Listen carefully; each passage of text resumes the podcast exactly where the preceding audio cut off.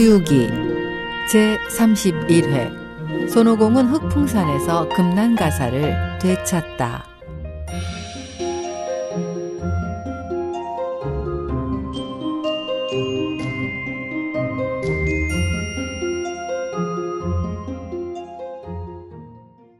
지난 시간 근두운을 타고 흑풍산을 향해 날아오른 오공은 잔디밭에서 이야기를 나누는 새 요괴 중 얼굴이 검은 요괴한테서 가사를 가지고 있다는 소리를 들었습니다. 과연 그는 순순히 가사를 내놓을까요? 여기까지 듣고 난 오공은 여의봉을 메고 바위 뒤에서 훌쩍 뛰어나왔습니다. 너! 이 도적놈들아! 내 가사를 훔쳐다 놓고는 불의회를 열겠다고? 불안당 해가 좋겠다. 여러 말 할 것 없이 어서 내 가사나 가져오너라. 오공이 다짜고짜 여의봉을 들어 정면으로 내리치자 얼굴이 검은 요괴는 한 자락 바람이 되어 도망치고 다른 하나는 구름을 잡아타고 주랭랑을 놓았습니다. 흰 옷 입은 도사 차림의 요괴만이 여의봉에 맞아 죽었는데 그것은 사람으로 둔갑한 산무 애범이었습니다. 분을 사귀지 못한 오공은 그것을 yen일곱 도망으로 회를 쳐버린 후 얼굴이 시커먼 요괴를 찾아 산속으로 들어갔습니다. 칼날 같은 봉우리를 싸고 돌아 가파른 줄령 하나를 넘어서자 깎아지른 것 같은 낭떠러지 앞에 동굴 입구가 보였습니다. 오공이 동문 앞에 이르러 보니 현판에는 흑풍산 흑풍동이란 글자가 큼직큼직하게 휘어 있었습니다. 문 열어라! 문 열어! 에?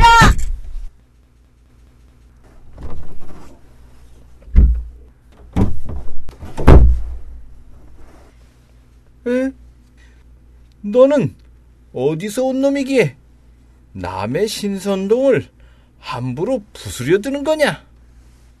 이런 대먹지 못한 녀석아! 여기가 어떻게 신선동이라는 거냐? 신선이란 너 같은 녀석들이 감히 가져다 쓰는 말이 아니다.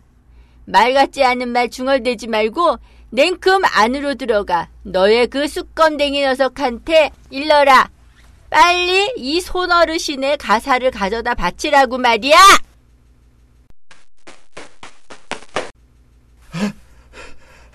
대왕님, 불의에는 열지 못하게 되나 봐요. 지금 문 밖에 뇌공처럼 생긴 털보중이가 찾아와서 가사를 내놓으라고 소리를 지르고 있는데 산악기가 끝이 없습니다요. 아니, 매야? 그 무리한 놈이 여기까지 찾아왔단 말이냐? 내 이놈을 가만두지 않을 테다. 얘들아, 어서 내 갑옷을 가져오느라. 검은 갑옷, 눈부시게 번쩍이며 검은 숯 달린 창 한 자루 손에 쥐고 검은 장화까지 신고 있구나. 검은 눈동자 전광석 과처럼 빛을 내니 이놈이 바로 산중의 흑풍 왕이로세. 하! 내 녀석은 숯가마에서 나온 거냐? 아니면 숯쟁이 출신이냐? 어찌 그토록 검을 수가 있느냐? 내 놈이 어떤 놈인진 몰라도 그토록 무례한 내 놈을 가만두진 않겠다. 잔소리 말고 간우먼에서 훔쳐온 이 손어르신 가사나 가져다 바쳐라. 대먹지 못한 놈. 그러니까 간밤에 불을 놓은 것이 네 놈이었구나. 그래, 네 놈이 용마루에서 바람을 일으키고 있을 때 내가 가사를 가져왔다. 어쩔 거냐? 신퉁한 재간도 없는 녀석이 어디서 감히 큰 소리를 탕탕 치는 게냐? 이놈아, 넌 나도 알아보지 못하느냐? 나로 말할 것 같으면 바로 천상의 제턴 대성이며 지금은 당나라 황제의 어제 삼장법사의 수제자로서 정가를 얻으러 서천에 가는 길이신 손 오공님이시다. 하하, 알겠다, 알겠어.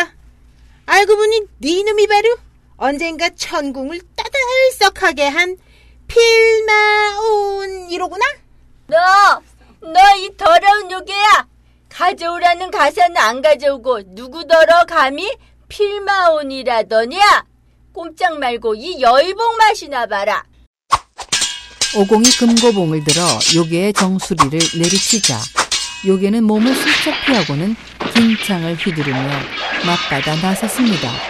채색 안개 내뿜고 불꽃 빛살 도하는 두 요선의 싸움은 어느 쪽이 이길지 헤아려 점칠 수가 없었습니다.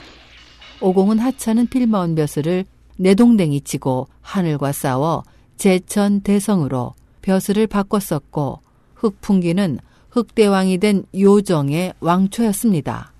이들은 무려 수십 합을 싸웠으나 좀처럼 승부가 나지 않은 채 어느덧 해가 중천에 떠올랐습니다. 타임! 잠깐! 아이고, 선호공! 우리 잠깐 쉬었다가 점심이나 먹고 다시 겨뤄보자. 배고파서 안 되겠다. 야, 이 자식아, 그러고도 명색이 사나이더냐? 반나절도 안 됐는데 벌써 처먹을 생각을 하다니. 이 오공은 500년 동안이나 산 밑에 깔려 있으면서 물 한 모금 못 마셨지만 배고픈 줄 모르고 지냈다. 냉큼 내 가사를 내놓으면 모를까. 그러기 전에는 처먹을 생각일랑 아예 말아. 난 모른당. 이 자식아, 난 먹을 거야. 그러나 요괴는 창을 들어 슬쩍 빼더니 동굴 속으로 들어가 문을 굳게 닫아버렸습니다. 그리고는 졸개들을 불러 연석을 차리게 한 한편 초대장을 써서 사방의 요괴들을 생일잔치에 청할 준비를 했습니다. 오공은 하는 수 없이 관음원으로 돌아와 간단히 끼니를 때우고 다시 구름을 타고 흑풍산으로 향하는 도중 작은 요괴 하나가 초대장을 들고 관음원 쪽으로 가는 것을 보았습니다. 오공은 그 요괴를 죽이고 노승의 모습으로 둔갑한 후 초대장을 들고 흑풍동으로 날아갔습니다. 문 열어라, 문 열어!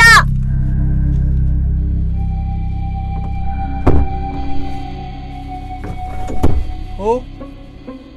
대왕님, 금지 장로님께서 오셨습니다. 오공이 요괴의 안내를 받으며 동굴 안으로 들어서 보니 뜰악엔 소나무와 대숲이 우거져 있고 복숭아와 오야꽃이 탐스럽게 피어 있었습니다. 그윽한 꽃향기 풍기는 가운데 중문에 이르자 거기엔 한 구절에 대꾸가 쓰여 있었습니다. 조용히 심산 속에 묻혀 있으니 속된 생각 없고 그윽히 신선동에 숨어 지내니 참된 재미 한없네. 오공이 흑풍왕과 막 인사를 나누고 있는데 요괴 하나가 달려와 헐떡거리며 오공이 초대장을 가져간 요괴를 죽였다는 사실을 알려왔습니다. 네, 그럴 줄 알았지.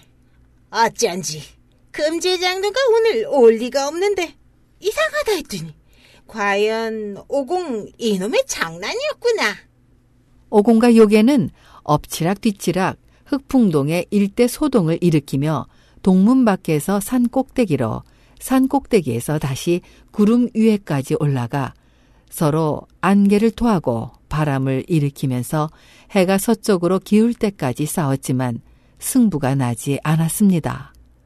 그러자 요괴는 슬쩍 한 자락 바람으로 화해 동굴로 돌아가서는 돌문을 굳게 닫고 나오지 않았습니다.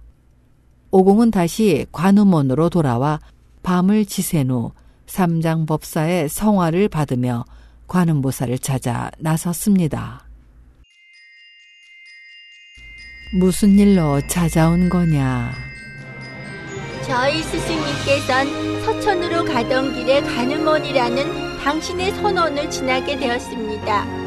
그런데 당신은 그곳 사람들의 공양을 받아들이면서도 왜 요괴를 이웃에 살게 해서 우리 스승님의 가사를 훔쳐가게 한 것입니까? 그놈은 훔쳐간 가사를 한사코 돌려줄 생각을 안 합니다. 난 이미 다 알고 있다. 내 놈이 부질없이 자랑을 하면서 가사를 내보였기 때문에 나쁜 놈이 검침한 마음을 먹게 된 게 아니냐. 게다가 바람을 일으켜 불을 부채질해서는 나의 사찰까지 깡그리 데워놓고서 도리어 나한테 와서 행악질을 해. 보살님, 부디 이놈의 죄를 용서해 주십시오. 실은 보살님이 하신 말씀 그대로입니다. 그러나 요괴 놈은 가사를 돌려주지 않고 스승님께서는 긴고주를 외워댄 바람에 전 머리가 아파 견딜 수가 없습니다. 부디 자비심을 베풀어 저를 도와 가사를 되찾게 해주십시오. 그 요정은 신통력이 대단해서 너만 못지 않다. 내 이번엔 당승을 봐서 너와 함께 가주마. 보살은 즉시 오공의 안내를 받으며 흑풍산으로 향했습니다. 그들이 흑풍동 어귀에 이르렀을 때 마침 유리쟁반에 선단 두 알을 담아 들고 오는 도사와 마주쳤습니다. 오공은 즉시 여의봉으로 그 자를 때려 죽였습니다. 너희 원숭이 놈아, 아직도 정신을 못 차리고 어디서 함부로 생 목숨을 해치는 거냐? 보살님, 이놈은 검둥이 요괴의 친구로서 풀밭에 앉아 한담을 나누는 것을 제 눈으로 보았습니다. 모레가 요괴 녀석의 생일이기 때문에 오늘 앞당겨 생일 축하를 오고 내일은 불우회에 올 판이지요. 내 말이 사실일 것 같으면 나는 더 이상 묻지 않겠다. 오공이 죽은 도사의 시체를 들춰보니 그것은 한 마리의 늑대였습니다. 유리쟁반을 들어보니 그 밑굽에 능허자 만듦이란 글자가 새겨져 있었습니다. 하하하, 보살님, 일이 참 수월하게 되었습니다. 오늘이야말로 요괴놈의 목숨이 끝장나고 말 것입니다. 그건 또 무슨 소리냐? 보살님이 도와주시면 전 이놈을 역이용해 볼까 합니다만 그래, 말이나 들어보자. 이 능어자 만둠이란 글자로 보아 이 도사는 틀림없이 능어자라는 사람이었을 겁니다. 전 이 쟁반의 선단 하나를 먹고서 좀 더 큼직한 선단으로 둔갑할 테니 보살님께서는 이 도사로 둔갑해 주십시오. 그래서 이놈에게 저를 먹게 해 주시기만 하면 제가 그 뱃속에서 한바탕 야루를 부려 가사를 내놓도록 하겠습니다. 보살은 마지못해 고개를 끄덕이고는 변화무쌍한 법력으로 순식간에 능어 선자의 모습으로 변했습니다. 두루미인 양 우아한 풍채, 알릴 듯 말 듯한 가벼운 걸음, 송백같이 기품 있는 얼굴, 그 수려함 고금에 드물어라. 오고감에 멈춤이 없고 변함없이 스스로 거룩하거니 통틀어 하나의 불법에 속하건만 더러운 체구와는 담을 쌓았네. 와, 정말 멋지군요. 보살님이신지 요정인지 구분할 수가 없습니다. 오공아, 보살이건 요정이건 다 일념에서 일어나는 거란다. 근본을 따진다면 모두가 무에 속하는 거지. 오공은 얼핏 깨달아지는 바가 있어 얼른 몸을 돌려 하늘의 선단으로 둔갑했습니다.